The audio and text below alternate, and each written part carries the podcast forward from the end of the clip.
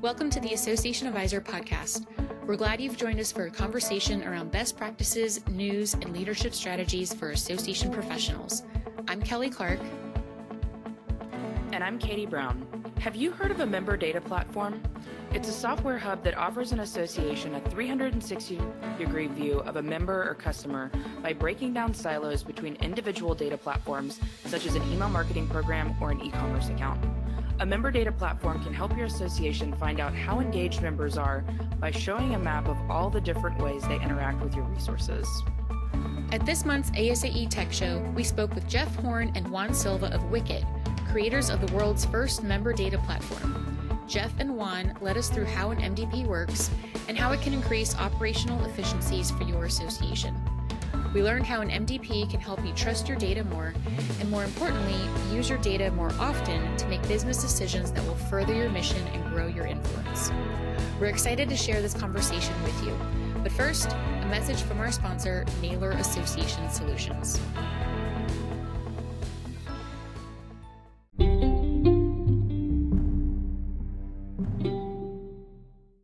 Association Adviser is a newsletter, website, magazine, and podcast that reaches more than 13,000 association professionals each month. Place your business's message and branding next to features about technology, leadership, events, communication, and more. Half of our audience manages an annual budget of $250,000 or higher.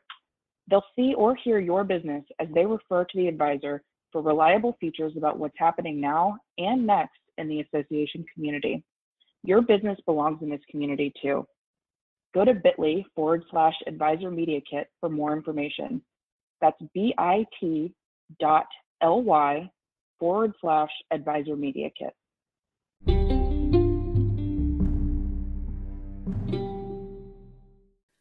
Juan Silva is the Chief Technology Officer of Wicket, the world's first member data platform. His background is balanced between technical ability, academic experience, business acumen, and excellent interpersonal and communication skills. As CTO of two software startups over five years, he has been responsible for providing sound technical leadership, overseeing software architecture, and leading development teams. As a data scientist and artificial intelligence researcher, Juan has experience with data analysis techniques, including data cleaning, statistical analysis, and data visualization. He has worked as a freelancer and consultant on a wide variety of tech projects and is passionate about research and development while bringing the latest research trends and technologies into engineering operations to deliver quality, usable products and services. Jeff Horne is the co founder and CEO of Wicket, the world's first member data platform. Wicket is membership software that is built to integrate with best-in-class software to empower associations to choose the tools that best meet their unique needs. It breaks down data silos, giving member-driven organizations flexibility to use the world's best software by creating and sharing a persistent record. In addition to Wicket, Jeff founded Ottawa-based Industrial in 2000 with a focus on delivering smart, modern digital solutions for the nonprofit sector. A digital workshop, the company designs and builds websites and web applications. With a staff of experts spanning user research, user experience design, and CMS development, the company is considered a leading provider of digital solutions to the nonprofit industry.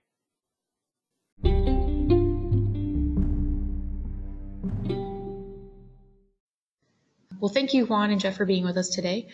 To start out with, can you tell us more about member and customer data platforms and how associations use them, and what they can do for us? Yeah, absolutely. So the you know the term member data platform is is pretty new um, within the association market for sure. And you know at Wicket we're you know we're the world's first member data platform, and and the model is really built off of the customer data platform. Um, CDPs um, exist in the marketing technology space because there's thousands of software systems uh, for marketers to use and customer data platforms were built to essentially to break down data silos between all of that marketing software um, that's out there and it does it by connecting and synchronizing profile data for a customer and really giving you that 360 degree view of a customer so the member data platform and its concepts are very very similar right? And it's the best way to describe a member data platform is really to think about the problems it solves. Um, and really the, primary problem the MDP um, looks to solve is breaking down data silos within an association. So an association typically um, has several software systems being used. Um, and this issue of data silos is pretty prevalent, right? So many associations will have, they might have data in an event management system, in their email marketing system, in their website, um, in their AMS, and all these different systems but they tend to not always be very well connected. So the, the place of the member data platform is to connect these tools together and break down the data silos and create this idea of a persistent member record, which can easily be shared to other systems. And it does so in you know some very specific technical ways. Yeah, from a technical perspective, I guess you can think about it as a type of database that you know is going to allow you to have a persistent, unified, and accessible uh, member record that you know is going to store identity information, transactional information, and uh, perhaps more importantly, uh, behavioral information. Right? Uh, for associations, one of the key information gathering tasks that they have to do is to find how engaged their members are, and a member data platform allows them to do that. What would be an example of some behavioral data that an MDP might capture? Yeah, for sure. So the within an MDP, there's a concept of touch points. So touch points are basically those um, interactions uh, that are happening. So there's a, and you can kind of think of them usually as a more transactional in nature or behavioral in nature. Like a member renewing their membership is you'd think of naturally more as a transactional. Sure. Registering for an event might be more transactional. Mm-hmm. Um, behavioral would be more things like if they access a specific resource on your website, if they commented in your online discussion forum and engaged in a conversation, or maybe they completed a course in your learning management system. Those would be behavioral based data points that in a member data platform are referred to as touch points. Mm-hmm. And really the, the key concept there is that those activities can be happening in other software systems. And even though they're happening in other systems, the member data platform can still read them. It still receives them as part of its integration capabilities. So even though you're using, let's say, a, a learning management system um, that meets your needs, if someone completed a course in that LMS, through the integration, um, the member data platform would know. It would write on that person record that at this date and time, this person did that activity. And it's always the goal of creating this rich profile of uh, member engagement data, right? And the idea is that you get to know members at an individual level, and this data flows in real time into your member data platform in a way that you can make this data accessible to the rest of the suite of applications that you have in your ecosystem, or you can tap directly into it uh, via BI tools as well. I just think about it from a marketing perspective, being able to aggregate all of that information into one place. We talk so much in the marketing space about customization and personalizing experiences and really breaking down the member experience. So not everyone is living the same membership experience. Not everyone is in the same life cycle place in their membership uh, timeline to be able to go, oh, okay, when they were at our event, they were attending this educational track and they're accessing these resources. Knowing all of that information, I can likely put them into this kind of member type bucket and make it a more customized experience. I think that's what people are looking for. And it's hard when all of that is in different places and your ability to even understand it sometimes from one platform to the other can kind of get a little muddy when you when you're trying to break down, okay, they did this at the event, but what have they been doing on the website? And that's just a lot to try to crunch mm-hmm. manually. Yeah, for sure. With that said, how does the organization of all this data in one place affect and impact the association organizationally? What are some of the outcomes? Yeah. Yeah, it's a really good question. I think that there's there's there's a few different ones, and I'll, so I'll give you a, a, couple that come to mind. So the just the the breaking down of data silos in itself uh, creates operational efficiencies, right? Like what we often see is organizations who are using several different software systems. There's often a lot of exporting and importing to get data in and out of those systems, so that it has at least somewhat up-to-date data into it. So it's just an operational inefficiency that a member data platform can help to solve by in real time keeping that data synchronized. But I think perhaps most importantly at a more strategic level, it's about trusting your data. And so with a member data platform, uh, we tend to talk a lot about fighting against data decay. So it's, it's really just what that means. It's just the member record being persistent means that you can just trust it more. So now you have data that you have a lot of trust in that you know is really that source of truth of your membership. So what that then allows you to do is to use it to make more better informed business decisions, right? Um, when you trust that data, you can then report off of it and you can start using it um, as a more effective tool uh, for decision making. Mm-hmm. At a broader level, I guess the, the main goal is to support uh, and inform what is called people-based marketing. Mm-hmm. Uh, the idea is that you place the member at the center and you're trying to offer a very uh, unified experience for them across multiple channels, right? And uh, and you want to target them with uh, individual messaging that really conveys that you actually understand what their wants and needs are. Right. And uh, and again, you know, you go back to that major goal of increasing engagement across your membership base. Mm-hmm. Yeah, I think there's a, you know, I think it's an association's responsibility to really know their member. Right. Um, and a member data platform, you know, when done correctly, can really help you to better know your member and then share that information with other systems to then deliver that more personalized experience to them. Sure. What does the basic process of implementing a member data platform look like? I mean, does it take a lot of time? Does it, does it draw your staff away from their other essential duties? How long, on average, does it take to become proficient at an average MDP? You know, I think it's uh, the the size and scope and the timing of a project can can really vary depending on the use case of the member data platform. You know, in general, um, it is a it's a it's a you think of it as a project right? It's not a point and click and go set this thing up and away you go. It's not that type of software because, you know, a lot of work needs to be done to really understand an association's data, their membership structures, and make sure that's being properly represented from a data perspective within the system. Um, and then with that comes the, the need to um, seed the member data platform with data, right? And that data has to come from sometimes just a single source, sometimes many sources. And coming back to the, the type of deployment, um, a member data platform can be deployed to replace an association management software um, by using other best-in-class software around the member data platform, or there's scenarios where it can sit beside an association management system to make it more easy for the member data to flow from AMS out into other best-in-class software. So there's different situations, and um, the complexity of the deployment can can really differ depending on that. So obviously getting the data into the platform is an important part of it. And then there's a whole um, step around configuring integrations and connecting in with other systems. Yeah, so, you know, picking up from what Jeff was saying, uh, there is an initial preparation phase, you know, as you're getting ready for your implementation. You definitely want to do some discovery work, uh, actually some business analysis of the processes and uh, understand how those processes are going to map into the platform that you're trying to deploy.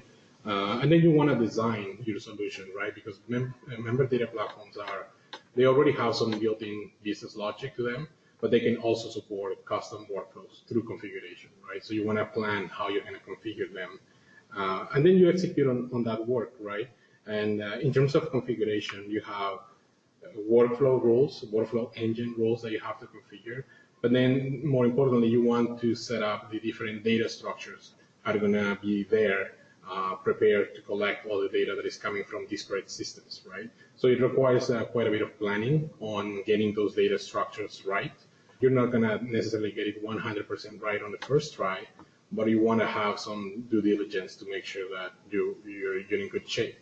And then from there, you can move on to the integration phase, right? Which is either you're using the uh, already built-in integrations or the productized integrations, or you're planning for some custom integration that you're going to have to do with a system that may not be as easy to integrate with or is, is not a mainstream application.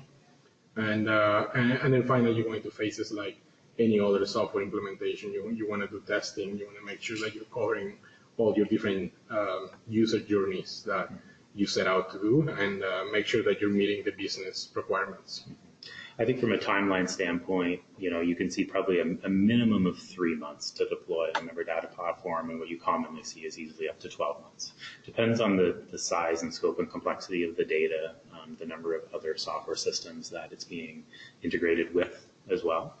And just the, the topic of integrations is a really important one when we talk about a member data platform. The, part of the promise of the MDP is to make uh, integrations easier, right? Because when associations think about integrations, they usually don't have warm, fuzzy feelings thinking about the last time they tried to do an integration project, right? It can be intimidating and they might not have had a great experience. And, you know, the, the role of the MDP is to take the pain out of those integrations. And that's done by the member data platform providing pre-built integrations to other software that are commonly used in the association community. So part of the role of the MDP is to be constantly building integrations and continually building an integration library of pre-built integrations so that you know it's it's it's really not painful at all. It's just configuration to connect systems together and get going and it's been you know well tested and it's really part of the product at that point that integration. Another thing that perhaps is important to keep in mind when you're going through an implementation is uh, doing an assessment of how mature the processes are on the association, because often when they're moving into a new system, associations tend to take that as an opportunity to revise their processes or adapt them to the new system that is coming into place, right? So depending on how mature they are in terms of that process, uh, it will have an effect on the timeline as well if they're trying to make decisions process-wise, let alone systems-wise.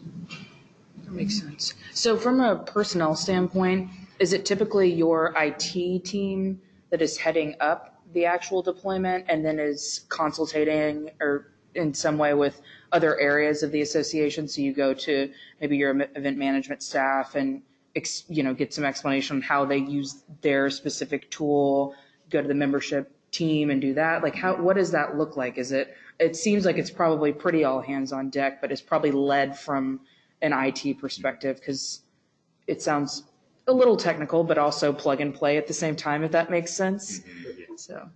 Yeah, yeah, I think the, you know, it's, it's, it's probably not that dissimilar from, you know, many associations have been through uh, an AMS deployment. Right. Right. And it's just not that dissimilar. There are okay. a lot of similarities there. Now, often, depending on the size of the organization, we will see that IT often plays a lead role. If there is an IT department and if there's an IT staff, they often will be leading the charge on a system like this because they often, um, you know, are in charge of data and kind of uh, maintaining that data. The membership team are usually very, very closely involved though, because at the end of the day, the system is about holding membership data mm-hmm. and the membership team typically is the owner really of the membership data and really understand it at a very, very detailed level. So it's kind of IT and membership are kind of the, the primaries. And then to your point, all the other groups across the organization typically are involved in some level, even if it's that, well, we're already, maybe the events team is already using a very robust event platform and they're very happy with it. And the, the, the part of the implementation that impacts them is just connecting that event platform to the member data platform and having a, an understanding of, okay, how are these two systems going to work together? But then the event team will still keep using their event platform and carry on. There's just going to be some synchronization of data probably happening to make their lives easier. Right? So now the event team knows they have good trusted data in their event system. Right.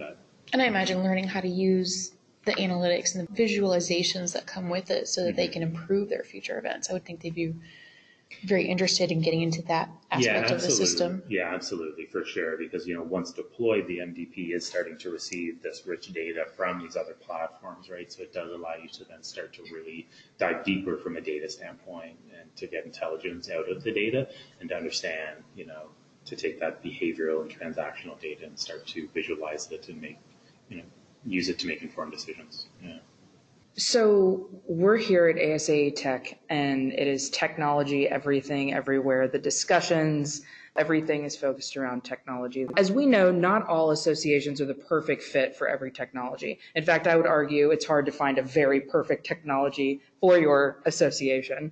But what makes an association ready for a member data platform, and who might not be ready mm-hmm. just yet? Yeah yeah, I'll, I'll, start and then Juan you can jump in with some thoughts as well. I'm sure. Like I think that I think for starters, I think you know when you look at the uh, the, the, the world of associations, there's different sizes of organizations. So I think a good first way to approach that question is to look at, well, who typically um, is the best fit overall for a member data platform? And I think what we find is that small staff associations tend to be, you know, best suited for the all-in-one AMS that, you know, where there's, you know, there's a lot of functionality within the one product, uh, which has its challenges, but for a, a, small staff organization, that can be beneficial. Right. You know? Where we see the member data platform having really its place is as you go up the size of organizations and you start having people in functional roles. Right? You've got somebody managing your events or a department. You've got marketing people. You've got advocacy people, and those people want to use best-in-class software to get their jobs done. That's where the member data platform really has its best fit. Coming back to that, breaking down those data silos between those systems. So in general, that's where we see the MDP of having a very strong fit. Beyond that, really, it's you know the organizations who are using a lot of other tools in their day-to-day lives are tend to be the strongest fit for a member data platform. If they're already using something for managing a conference, um, if their marketing staff are already using a suite of tools for their marketing, and, and so on and so on, I already have an LMS, right? right? So if you if you feel the the need to connect data across all these systems, that's a really good use case for an MDP to come in and start solving problems. But you know, there's other things as well on that. Are, yeah, are so I think that is um, it's the same type of things that we've been discussing already about if you want to report on data that is uh, you know distributed among multiple systems and uh, and every time you want to do that it's a struggle like you you have to create separate reports and consolidate all of that data in an export uh, in an Excel report that you can then uh, present to the business side, for example, right? So every time you're having, you know, these situations where you have to go to multiple systems to do that, it means that you're already that in that, you know, maturity level where uh, you can benefit from a member data platform. And then in terms of whether you're ready to actually adopt it, I would say that, you know, you want to first get some buy-in from uh, leadership in terms of in practical terms, you know, if you want to move forward with this. Uh, so you kind of want to identify who are the key decision makers uh, within your organization that, you know, you want to educate them in what problems are going to be solved by adopting this uh, type of solution, and then gather gather feedback as well from uh, frontline staff about the problems that they're facing because they are in this type of ecosystem where there are data silos, right? And then build business cases for solving those problems, right? Yesterday, uh, ASAE held their Next Now forum for the first time, and during one panel with Naylor and a couple other tech companies, they put forth a few commitments to association customers um, and other consumers of integration software, promising to support things like open APIs, example code, developer level support, canned integrations. Um, can you explain these commitments more? what do these commitments mean for the future of innovation in software and what do they mean for the future of, of better data outcomes for associations? Yeah, for sure. Yeah, we took part in the session yesterday and it was great because there was there was so much talk around integrations and the importance of integrations, and that wasn't the, necessarily the only topic that was being discussed, but it kept coming up over and over again. And the, it, it's such an important discussion because even for associations that are using an all-in-one AMS, they still need other software tools, right? The, the days of an organization just using one tool to do everything, those days are gone, right? So integration is just a reality. And every software company should be adapting and adopting, you know, to modern standards. And so it is, you know, I think as, you know, from our perspective, being a, a platform that's built for integration, it was, it was really great to hear all this discussion and a commitment from vendors, uh, other software vendors, to take integration seriously um, and to start following standards because there are standards. Um, and it's been part of the, the challenge with the association technology market space for, for many years is that um, organizations haven't followed standards. And so it's, it's, it's refreshing to hear that um, organizations like Naylor and some of the other software vendors that were there were talking about this commitment to start standardizing. So there's the standardizing, and then there's just you know following best practices and actually having APIs available, supporting single sign-on. Like there's some some baseline things that um, that software companies should be doing but you know, it's not always easy to do, right? And it can it can certainly be challenging for software companies to to make that commitment mm-hmm. um, and actually see it through. Yeah, yeah, definitely. It's uh, I think there are certain interests. I think the topic of having fear of you know going the integration way and then making it easier for your customers to move away from your platform, right? Uh, so I think that has been there for uh, a few years in the past. But one thing that we took away from yesterday's session was the fact that, you know, well, that's not a good business model to retain your customers, right? You, you definitely want them to allow them to, to uh, have flexibility with the ecosystem and the landscape of technology that they have. And that's what we heard from the audience as well, is that, you know, they, they don't, they're not asking for integration capabilities because they want to make it easy to move and jump around from one vendor to the other. They just want to make it easier for their members to have a unified experience, right? Which is, again, a very uh, positive message to hear about, and that's what we focus on as well. Yeah, for sure. And I think one of the one of the challenges, especially for um, AMS vendors, is that AMSs are, you know, by by design, they're very large software systems, right? So you you have a product development teams that are already very very busy right? They're already dealing with a lot of requests because they've got a lot of modules and a lot of different things to support. So, you know, when you're when you're now adding in, well, you also have to have a very robust API so that we can integrate with you effectively. You need to support single sign-on. You need to do these things. You need to have webhooks and, and all of these more modern things that you would expect software to have. It's it's a it's it's another thing to add, right? So it's it's a it takes a very serious commitment. And I think the last point there is just that it's not just a commitment to build it, it's you know it's a commitment to maintain it right. because uh, software, like most things, you can't just build it. You have to maintain it, and you have to treat it as part of your product and as part of your product roadmap, and continue to evolve it and build it, and also look at the other um, software systems that you're integrating with, um, and understand what they're doing so that you can continue improving your integration with that system. So it, it takes a lot of collaboration and it takes a lot of a, a real true commitment. Um, so I think from our perspective, it's refreshing to hear organizations and software companies talking about it and taking it seriously. And, uh, and hopefully we, you know, absolutely will, will see that through, uh, or at least a strong push to see that through in 2020.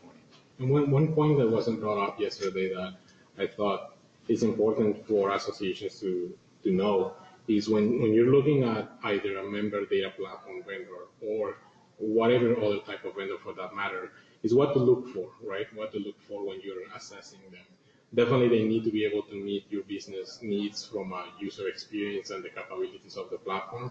But then from a technology side of things, you you want to look for basically four things. You want to make sure that they have a robust API. That, that was a lot of the focus point of yesterday's conversation.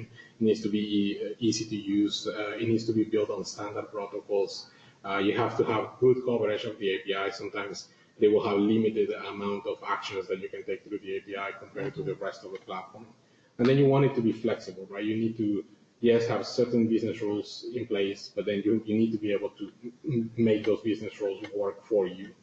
And then the scalability, right? It needs to be able to perform under stress, uh, under uh, you know real-time conditions, and then the integrity of the data. You, know? you need to make sure that there's sufficient um, backup mechanisms and that your data is not going to get lost. And you have to have considerations of where your data is stored uh, for you know complying with regulatory bo- bodies or, or other um, agencies. Yeah. Great point. Yeah, and at Wicket, like we we take integration very very seriously because it's at the heart of, of right. data right. Um, to the extent that we actually the entire software platform has been built as an API. So it's built using a software approach called API first. So it just means literally when Juan talks about coverage and how many actions you can do, um, Wicket's coverage is 100%. Like every single thing you can do in Wicket can be done via its API.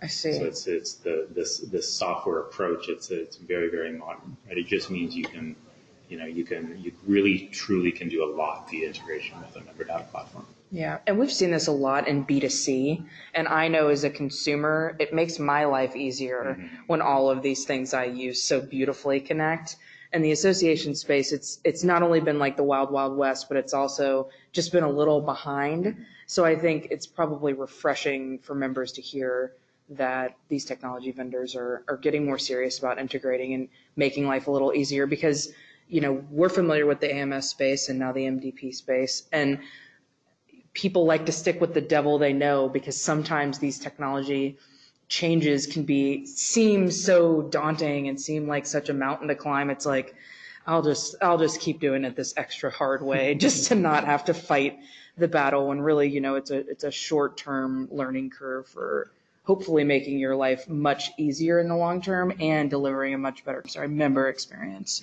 For sure, the association the association industry you know, isn't one that's known for being risk averse and to be early adopters of systems. And right.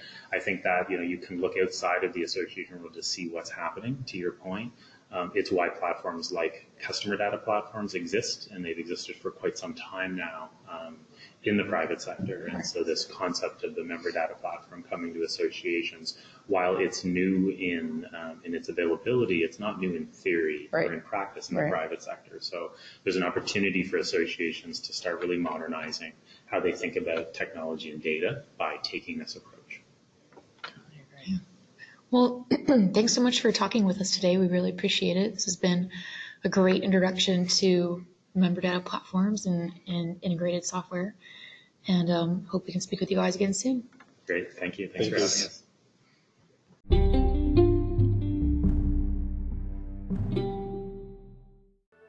It sounds like member data platforms could be a useful tool for many associations, especially larger ones with oceans of data to organize and analyze. Oh, for sure.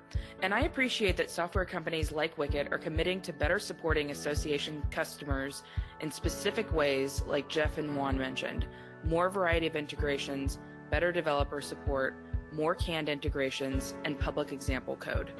And it's nice that they're going to collaborate on development standards so associations can better know what to expect when they invest in a software platform. Agreed. Thank you, Juan and Jeff, for speaking with us and helping us share about member data platforms. If you have an idea for our podcast, please send us a note. You can reach us by email at associationadviser at nayloronline.com. And our Twitter handle is at AssocAdviser. That's A S S O C A D V I S E R. If you'd rather stay behind the scenes but want to know more about a certain topic, submit your ideas to us and we'll work your topic into our lineup. Our email address again is associationadviser at nayloronline.com. Thank you to Naylor Association Solutions for sponsoring this podcast.